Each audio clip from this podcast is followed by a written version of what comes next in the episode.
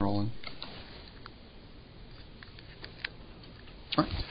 Well, I'm kind of continuing with Bill's theme the last couple of weeks. Um, the title he gave the series was Out of Bounds, uh, Where God Works. So I want to just keep building on that theme and, and, and play around with it, maybe from a different angle, uh, or maybe even in, in, some of the same ways, but look at it from a different different way. You may recognize the, the image on the screen. I've got a kind of a lengthy clip from the TV show Frasier that uh, I'll show in a minute that I think has a lot of um, a lot of depth to it, and, and looks at the idea that uh, in the middle of our own confusion and um, doubt and frustration, it, that more than anywhere else is where the gospel intervenes in our life and where we can really hear God speak and we can be changed.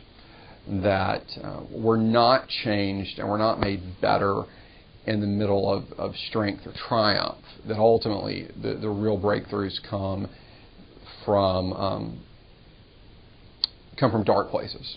Um, it, it's kind of it's an inverse. It's not something we would expect. It's contrary to human nature, um, but that's where where things things seem to happen uh, in the best case.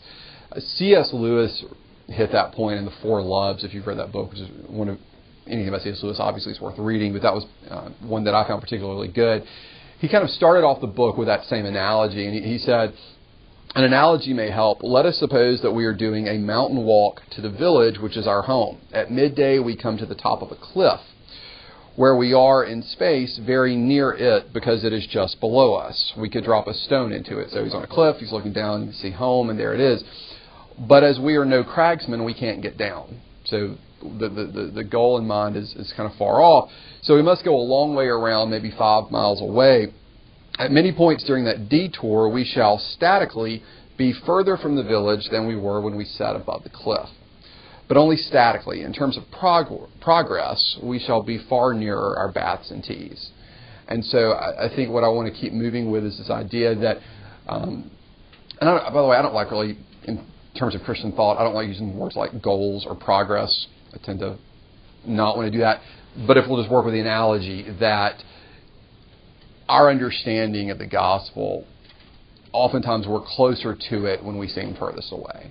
Okay, um, and so kind of keeping with, with Lewis's idea there. Um, similarly, if you follow Mockingbird Ministries at all, or if you, keep you know, the writings of, of, of Paul Zahl, there, there's an idea that Simeon Zahl put out called what he called the Nazareth principle, that um, that oftentimes um, the best things that we're going to find come from the most unexpected places. I mean, Jesus came out of Nazareth. You know, the line in the New Testament, "Can anything good come out of Nazareth?" Um, if you're saying Lord of the Rings, you know, the, the ultimate heroes come either from you know this kind of backwater redneck warrior tribe or these little bitty people. Harry Potter was the same kind of concept. This you know mixed blood, nobody, orphan child shows up and, and kind of saves the day. And it's a concept that as humans is very very appealing. It's not just a case of everybody cheers for the underdog. I mean, we we cheer for underdogs. Uh, I think in some way connected to that idea that we want to believe because on some level we all feel that we're in Nazareth, we're on those outskirts, and we want to believe that in that can there, there can emerge some kind of triumph. I ran across a quote, and I, I forgot where Paul wrote this. Paul Zahl writing about his, his son's idea. He said, "As Simeon says, in life, time after time." The best things come from the unlikeliest places, and this Nazareth principle extends to the fact that out of trouble and wounds, disappointments, and closed doors come often the actual breakthroughs of personal life. Um, so that's that's PZ's line. I want, to be cautious. I don't I don't want to add to what he said because you know that would be risky. Um, but in terms of the idea of breakthrough, I don't want to just leave it there. I want to know that that breakthrough is actually the place where the gospel steps in.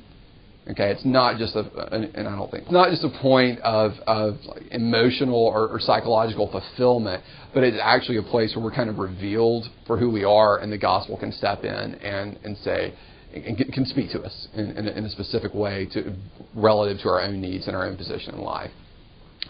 A couple of cases from the Bible, because I don't, uh, you know, obviously I want to go there. The story of Joseph uh, in the Old Testament is, is famous for Joseph's line to his brothers that what you intended for evil, God intended for good. Uh, Joseph is sold into slavery, kind of as a kid. You know, he's, he's kind of the straight-laced, do-gooder kid. His brothers resented this. They sell him off into slavery, pretend he'd been killed. Um, and, he, and after a very long and winding road, Joseph ends up in a position of power in Egypt. his brothers eventually come to him begging for help. And and so that that line, and you know, Gil did a class a couple of years ago on, on these one line wonders or one verse wonders in the Bible, and that I don't, I don't think he did that one verse. But that's a good example of how we can take take one idea from Scripture and, and run with it. Where Joseph says, "You intended something for bad, and God intended it for good." Where where in human terms we would see this as a very dark, uncomfortable place, God actually worked through that to bring about to bring about something special. Um, Paul later goes, you know, later on in the in the New Testament, Paul uh, rehashes that that sentiment in, in Romans uh, when his famous verse, "We know that for those who love God, all things work together for the good for those who are called according to His purposes." It's Romans eight twenty eight. And both of those are very very famous verses. But I want to keep on with, with this whole idea.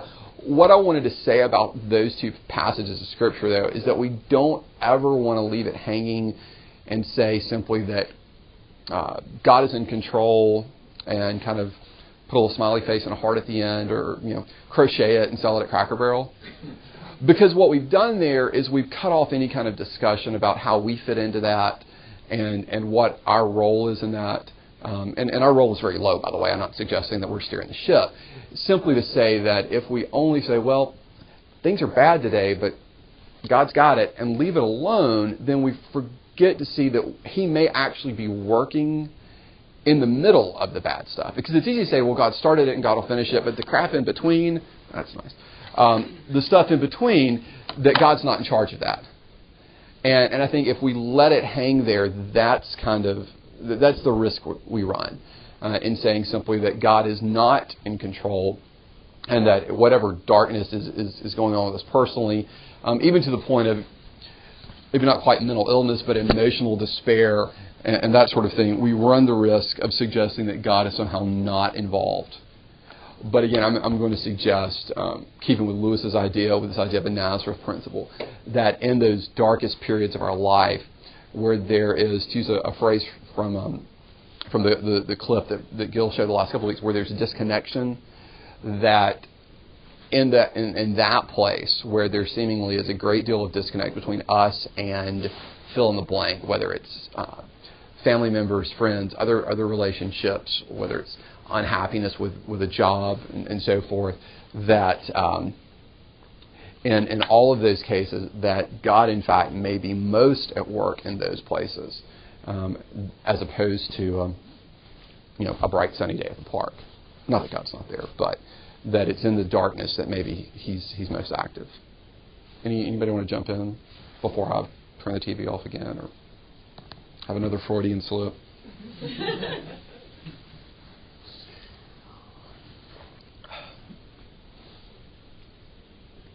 well, say a little bit about the the Frasier clip. First off, um, I'm sure a lot of you have seen the show. Um, Frasier, you know, was a character from Cheers and did a brief uh, did a brief run on the wings. In fact, Kelsey Grammer won the only actor to ever win an Emmy for three different shows, but the same character, which is kind of neat. Um, Frasier, to my mind, to be an immensely popular show. It was part of NBC's famous must-see TV run in the 1990s. Probably the deepest sitcom you're going to run across. It's very, very funny. Um, it's kind of slapstick and silly in its own way, a lot of physical humor. But if you're even remotely interested um, in in cultural things, um, and obviously this is not fine art, but anything culturally produced that might have something to say about the human condition, that that's the best place to go. It's um, you know, most episodes have something that has a, a certain level of uh, of profundity to it, and so um, I, w- I would recommend it to you um, on pure entertainment grounds, but on a deeper level as well. I was telling some earlier, it's streaming on Netflix, so if you want to lock yourself in a room and, and waste about eight hours, you could plow through it pretty quick. Um, not that I've ever done that. Um, but the episode here is from the eighth season, so the show's pretty well developed at this point. Um, you know, basic basic plot of the show: Frasier Crane um, has, has left Boston at the end of Cheers. He and his wife have divorced. He's, he's moved back home to Seattle and he has a radio talk show. And he is immensely successful, um, incredibly pretentious and full of himself. Um, and his life is a series of little bitty frustrations and little bitty triumphs. Um, a typical episode might be he and his brother, who is in fact more pretentious than him, uh, fighting over who gets to be president of a wine club. Um, that's that's kind of where things go. In this particular episode, um, Frasier finds out that he is being given a Lifetime Achievement Award for his radio work in Seattle. Um, one of the recurring gags, maybe every other season, is, is something happening at an award show. Um, obviously, Frasier is somebody who puts a lot of emphasis on his career, really defines himself by this. There's something we're going to see in a second. But in this particular episode, he, um, and I need to fast forward here, so I'm going to go ahead and do that as I talk. In this particular episode, he is uh, he's given a lifetime achievement award, which um, he's very excited about. And the, this is as he's prepping, making a little speech here. The night in which he is to to receive the award, some flowers arrive. There you go. Some flowers arrive from his mentor at Harvard, who says on his congratulatory note to Frasier, he says, "Congratulations, you must be very proud." And the phrasing of the note, instead of the professor saying, I'm very proud of you, congratulations, the way it's phrased kind of bothers Frasier. And it reminded me a little bit of, of when Gil mentioned the line last week from A River Runs Through It when the father says, You're a fine fisherman. And obviously there's kind of a, that, that tone of lull attached to it where the son's going to say, Well, uh, and I'm borrowing Gil's words, was I a bad fisherman before? Can I be a good fisherman a week from now? This whole concept kind of racks Frasier's brain a little bit. So he goes and visits his mentor um, who is conveniently there in Seattle on sabbatical.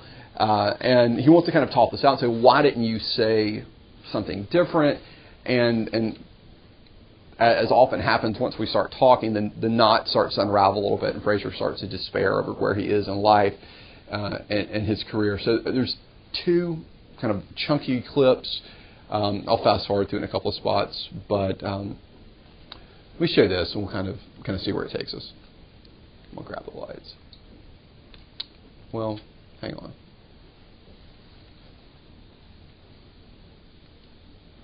When I was a boy, sorry.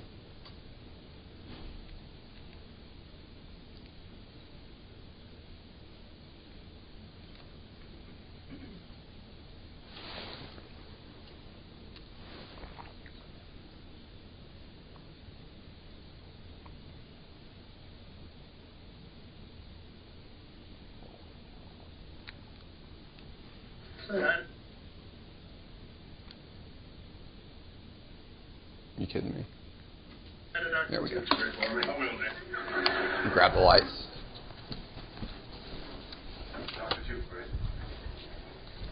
Ranger Crane. Of course.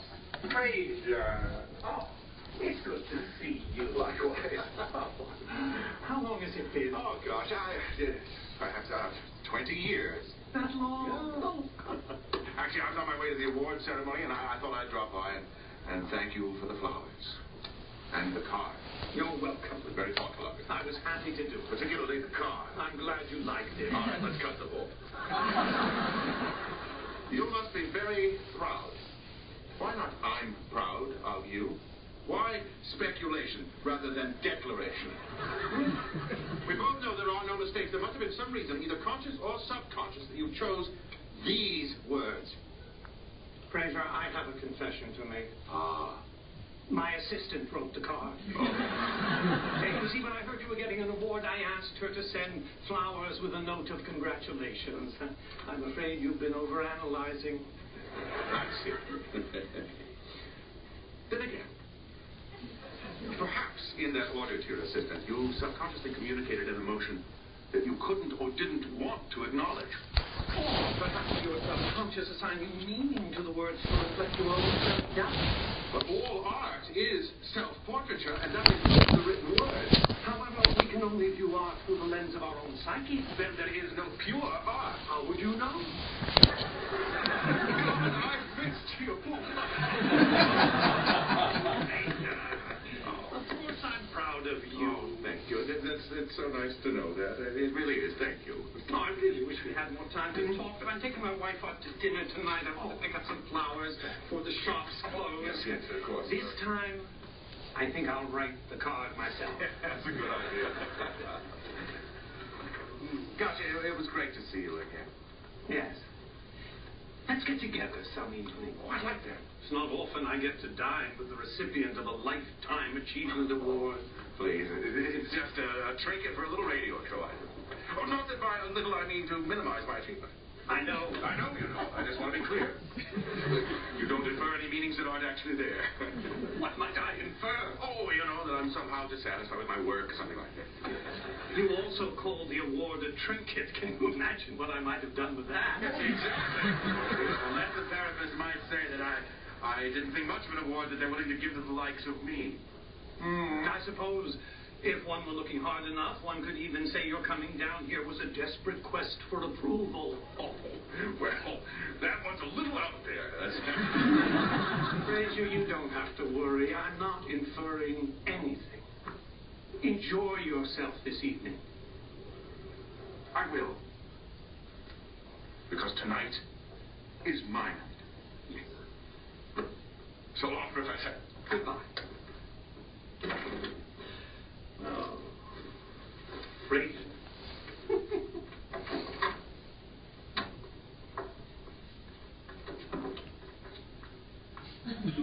Frasier. What the hell is wrong with me?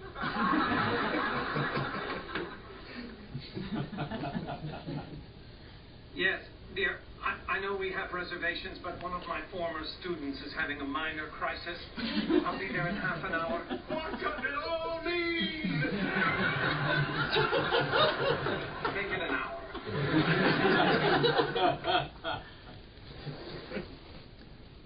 Meanwhile, the rest of the family and his friends wait at dinner.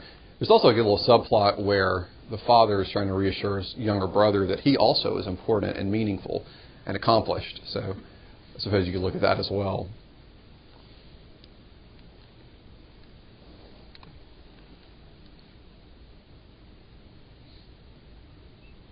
It would be nice if I could hack this up in some way, but that's illegal. Well, Frasier, it's no accident that you're going through this on the day that you receive your Lifetime Achievement Award. Well, duh. Continue, please. As you know, men in our society commonly define themselves by their career. Yes, I'll come to that. Yeah. In fact, there's nothing I'm more proud of in my career. It's because I, I love to help people. I always have. All right, refresh my memory. Wasn't it your mother who first sparked your interest in psychiatry? Yes, it was. You, I, I remember the, the exact day. Uh, I was eight. I, I'd come home crying because one of the older boys had thrown my copy of the fountain Fountainhead under a bus.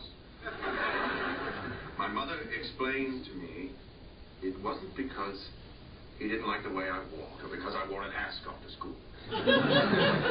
because he didn't like himself.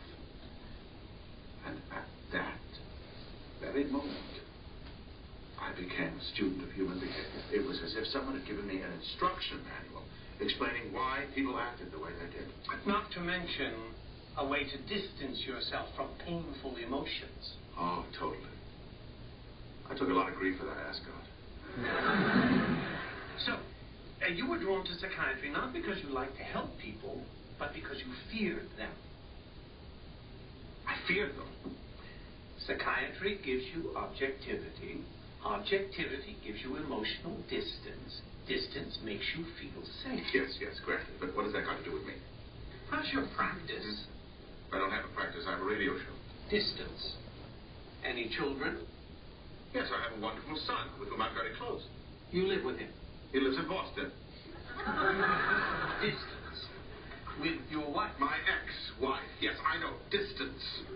Wasn't she a psychiatrist? Yes, she wants you have to be a damn good one, too. Well, that's a handy choice for someone who'd rather share ideas than emotions. Have you ever met Lilith? Well, she happens to be a, a very warm and loving woman. Have you had any other meaningful relationships since then? As a matter of fact, uh, well, what is your point? My point is that at the age of eight, at eight, you began to use psychiatry as a way to deal with a world that scared you to death. And this Lifetime Achievement Award has made you realize that your career is finite. And once it's gone, all you'll have left is that frightened eight-year-old boy. Huh. Would you like to hear my theory? You have no idea what you're talking about. I am not an eight-year-old. And you know something else? You're not my mentor anymore.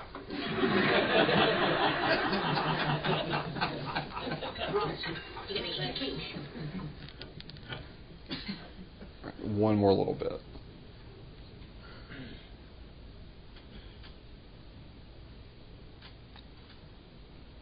Touch. Where's the DSM? Oh, there. Emotionally stunted eight-year-old mind eye. Ah, here's what I'm going through. Phase of life issue. A problem associated with a particular developmental phase or other life circumstance. Please, a midlife crisis. It's obvious, really. You know, I'm surprised it didn't occur to me sooner. If someone had called my show with this problem, I'd have diagnosed it inside a minute. And then what would you have done? That depends on the caller. All right. The caller is you.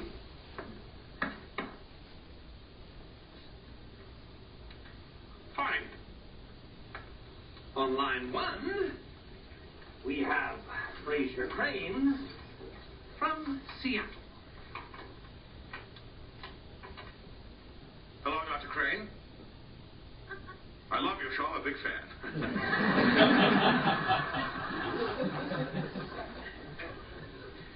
I won't bore you with all the details of my life because you know them. Suffice to say, I'm a successful psychiatrist. My problem is that, in spite of the life I've built, I feel empty.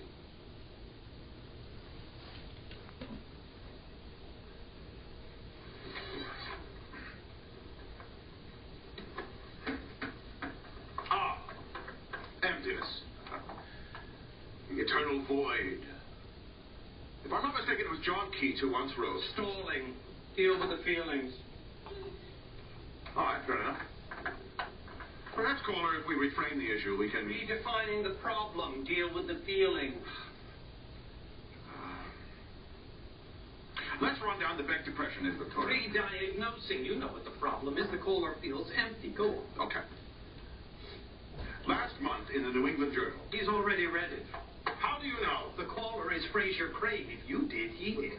I can suggest certain visualization He techniques. knows them already. Look, if he knows all this, then why is he calling? He told you. Because he's empty. Keep going. Well, uh, sometimes it helps to, to write yourself a letter. He's already got himself on the phone. I don't know what he wants. Then why do you keep trying to bury him in psychiatric exercises? Because that's all I have.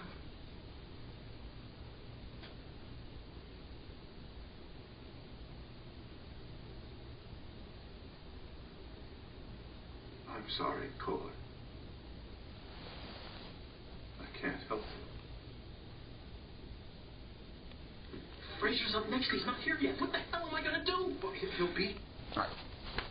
Goes on from there. Frasier arrives at the awards banquet, accepts his award, and says, "Thank you for honoring my life. I just wish I knew what to do with the rest of it." And that's the end of the episode. Um, not a real family-friendly Hallmark kind of wrap up to the show, um, but but there you go. Any any initial thoughts on all that?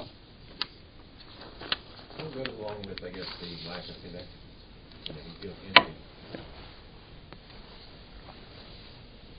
This dovetailed so well with um, Canon Pearson's sermon today. Okay. How so? I didn't hear it. oh, he talked about resume building Right. and achievements, and that um, St. Paul, he had the pedigree, he had the career, and he was he had achieved everything, and then he was he realized he was it was completely wrong. Yeah. And so, and then he talked about more about that, and I just I think when Paul talks, and well, do you remember, what was the passage, the, the New Testament reading? Second Corinthians five. Okay. I think in Philippians where Paul talks about counting everything loss. I think you know I, I've, and I heard that, and I've, I've talked about this before. I think so often you hear those those verses, and a lot of people tend to think, well, what that really means is, if you believe in Jesus, you need to sell all your stuff and go live in a bad neighborhood. And it may. I mean, I've, I've got friends and family who've done that, or getting ready to move halfway around the world, and, and I know that that can happen. I think more often than not, what that's what it means is Paul had to look back on everything he built for himself and chalk that up to being worthless, at least in an eternal sense. That it had some temporary merit, maybe, sure. I mean, it, had helped that Paul was a pretty smart guy and he'd had a good education. But then he had, yeah, he had to chalk that up and say, you know what, it, that's finite. That's not going to last. And if something happens where it is effectively over, yeah. Because that's his pro- that's you know that's that's Frasier's problem, which for all of his quirks, that's all of our problems, and that there's something in our life that we want desperately to value, and we come to find out that as close as we've held it, we're disconnected even from that. That it can't it can't connect to us the way we want it to.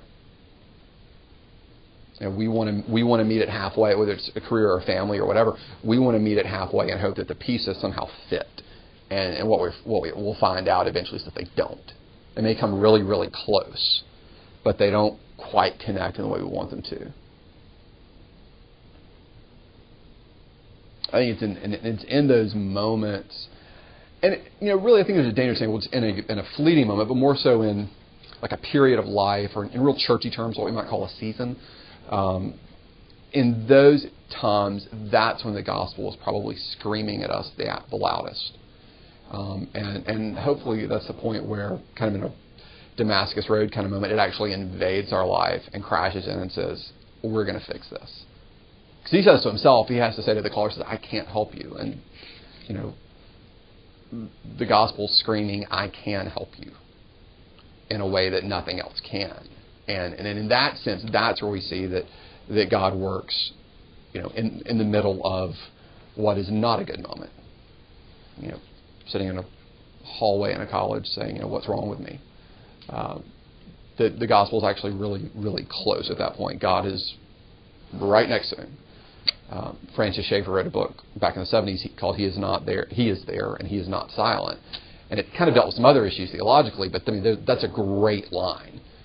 God is absolutely not silent, ever. Um, my criticism of kind of the Cracker Barrel Christianity was, I like that line.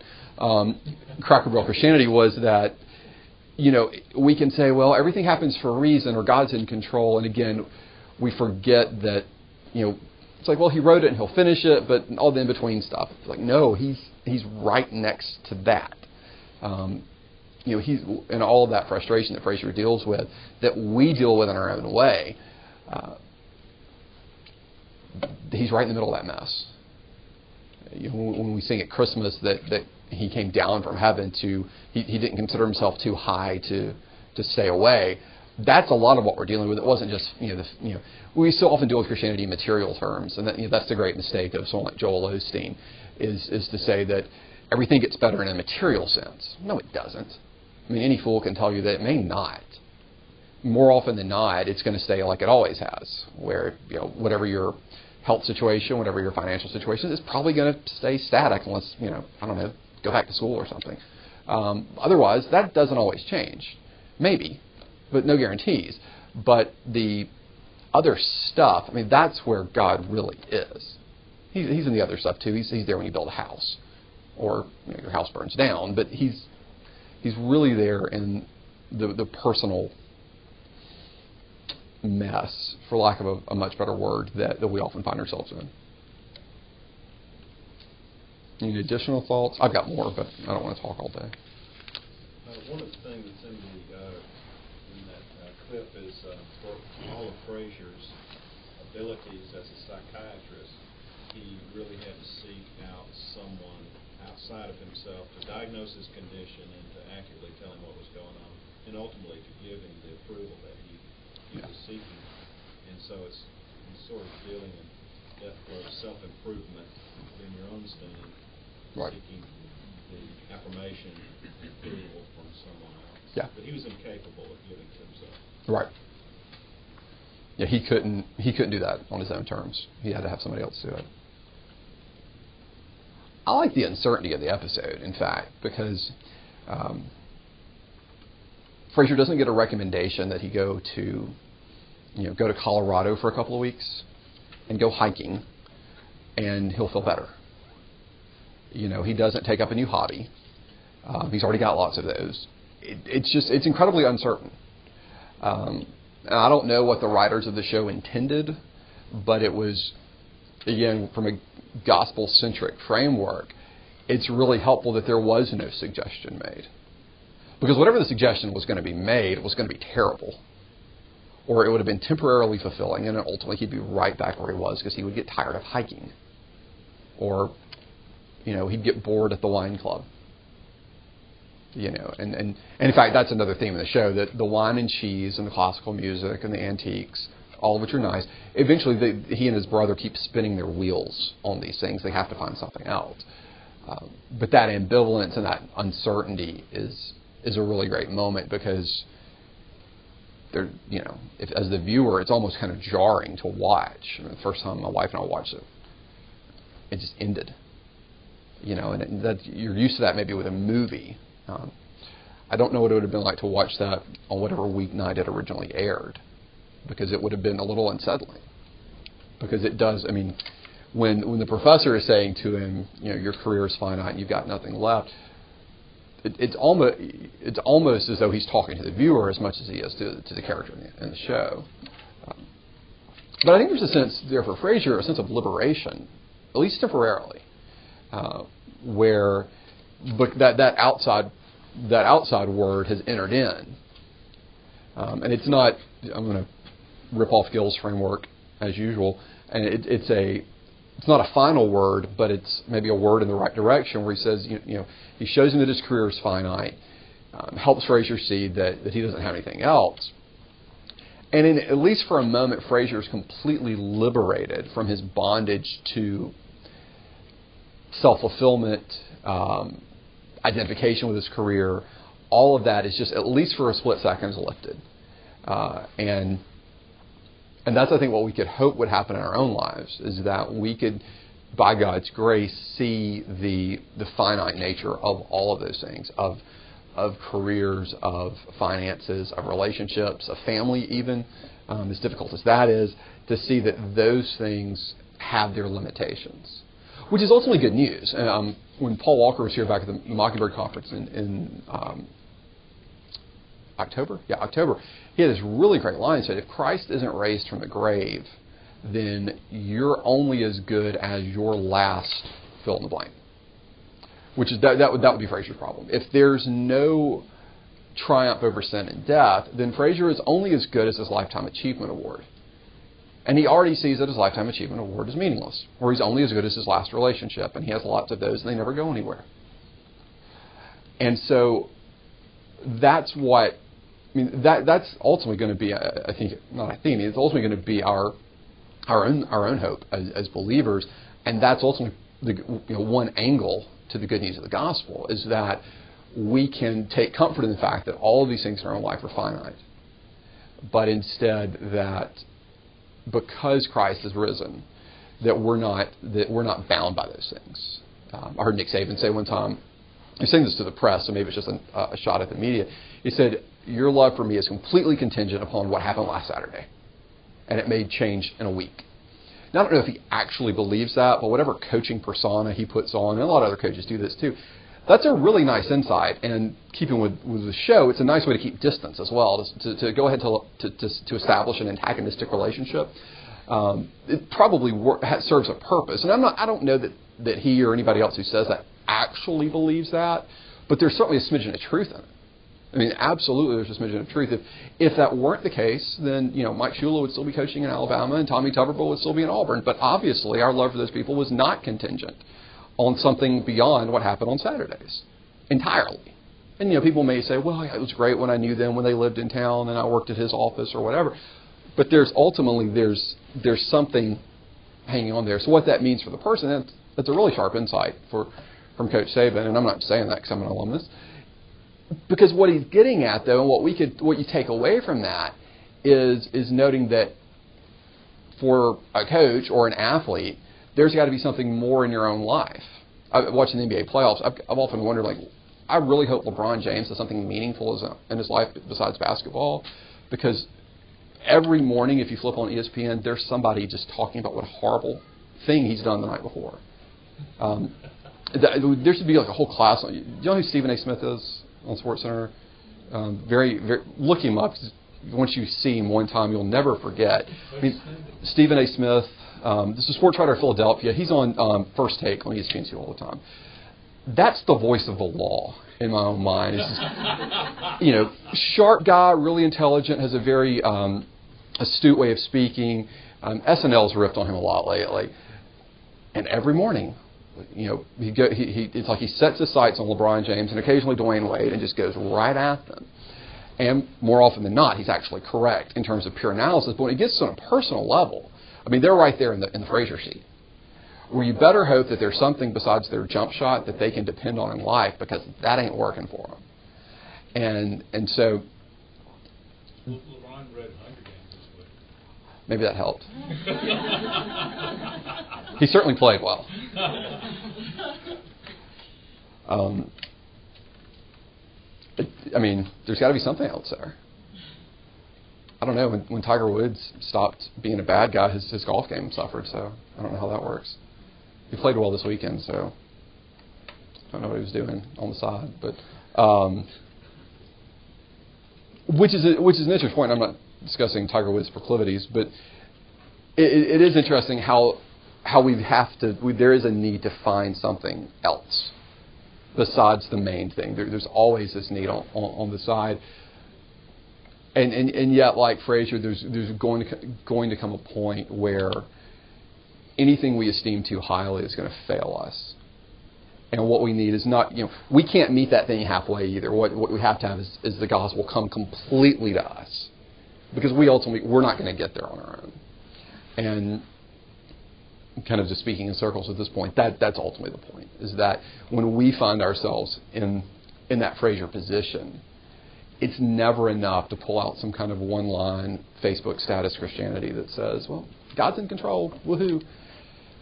Because it, it's simply a half truth. It, it's something that's, that's true, but it doesn't, it doesn't help us on a day to day basis. But knowing that in Christ, uh, we are loved beyond any level of human worth we have value beyond our own understanding, that we have something that is eternal, that is not temporary, that is not finite, that's not fading, um, that has seen value in us beyond what we've done at work or what we do with our own families or what our bank ledger looks like or the square footage of our home, that in that uh, we ultimately come alive. That those are the personal breakthroughs that, that, that I mentioned earlier is, is knowing that. Which beyond that, there, there may be a door a door to open that allows us to maybe see other kinds of accomplishment because we've been loved unconditionally. That doesn't mean we're going to all of a sudden turn into you know, Peyton Manning or we're not going to write a great novel once a year or something like that. But there's there there is this weird little area where there's there's a certain sense of contentment and maybe maybe we are better at something. Maybe maybe you know I don't want to go overboard with that. Uh, but that's that's I'm going to kind of let, let that just kind of hang there. Um, anything else? How do you make it last? Because um, that's a good question. In, in life, you know, there's moments where you're down, right? Or you go through a season, and you come out of it, and in only retrospect, you think, hey, you know what? God was probably with me in this low moment. Uh, and so this may have been a, an instance where the Holy Spirit broke in and was able to see his own true self. But I'll bet the next week he was back to his pompous self. Right. And I, uh, I'm not going to name anybody, but perhaps myself. You know, sure. No, yeah. So, how do you make it last? I mean, I guess you know he has this facade of distance, and right. we all do that.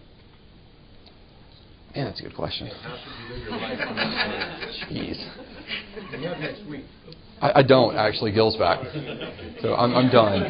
Um, no, that's a really good question because well, I mean, I have one of those moments about once a month, and, and my poor wife has to listen to me, you know, fuss about it after the kids go to bed. Um, I don't know, except to sound really churchy and just kind of cling to the gospel.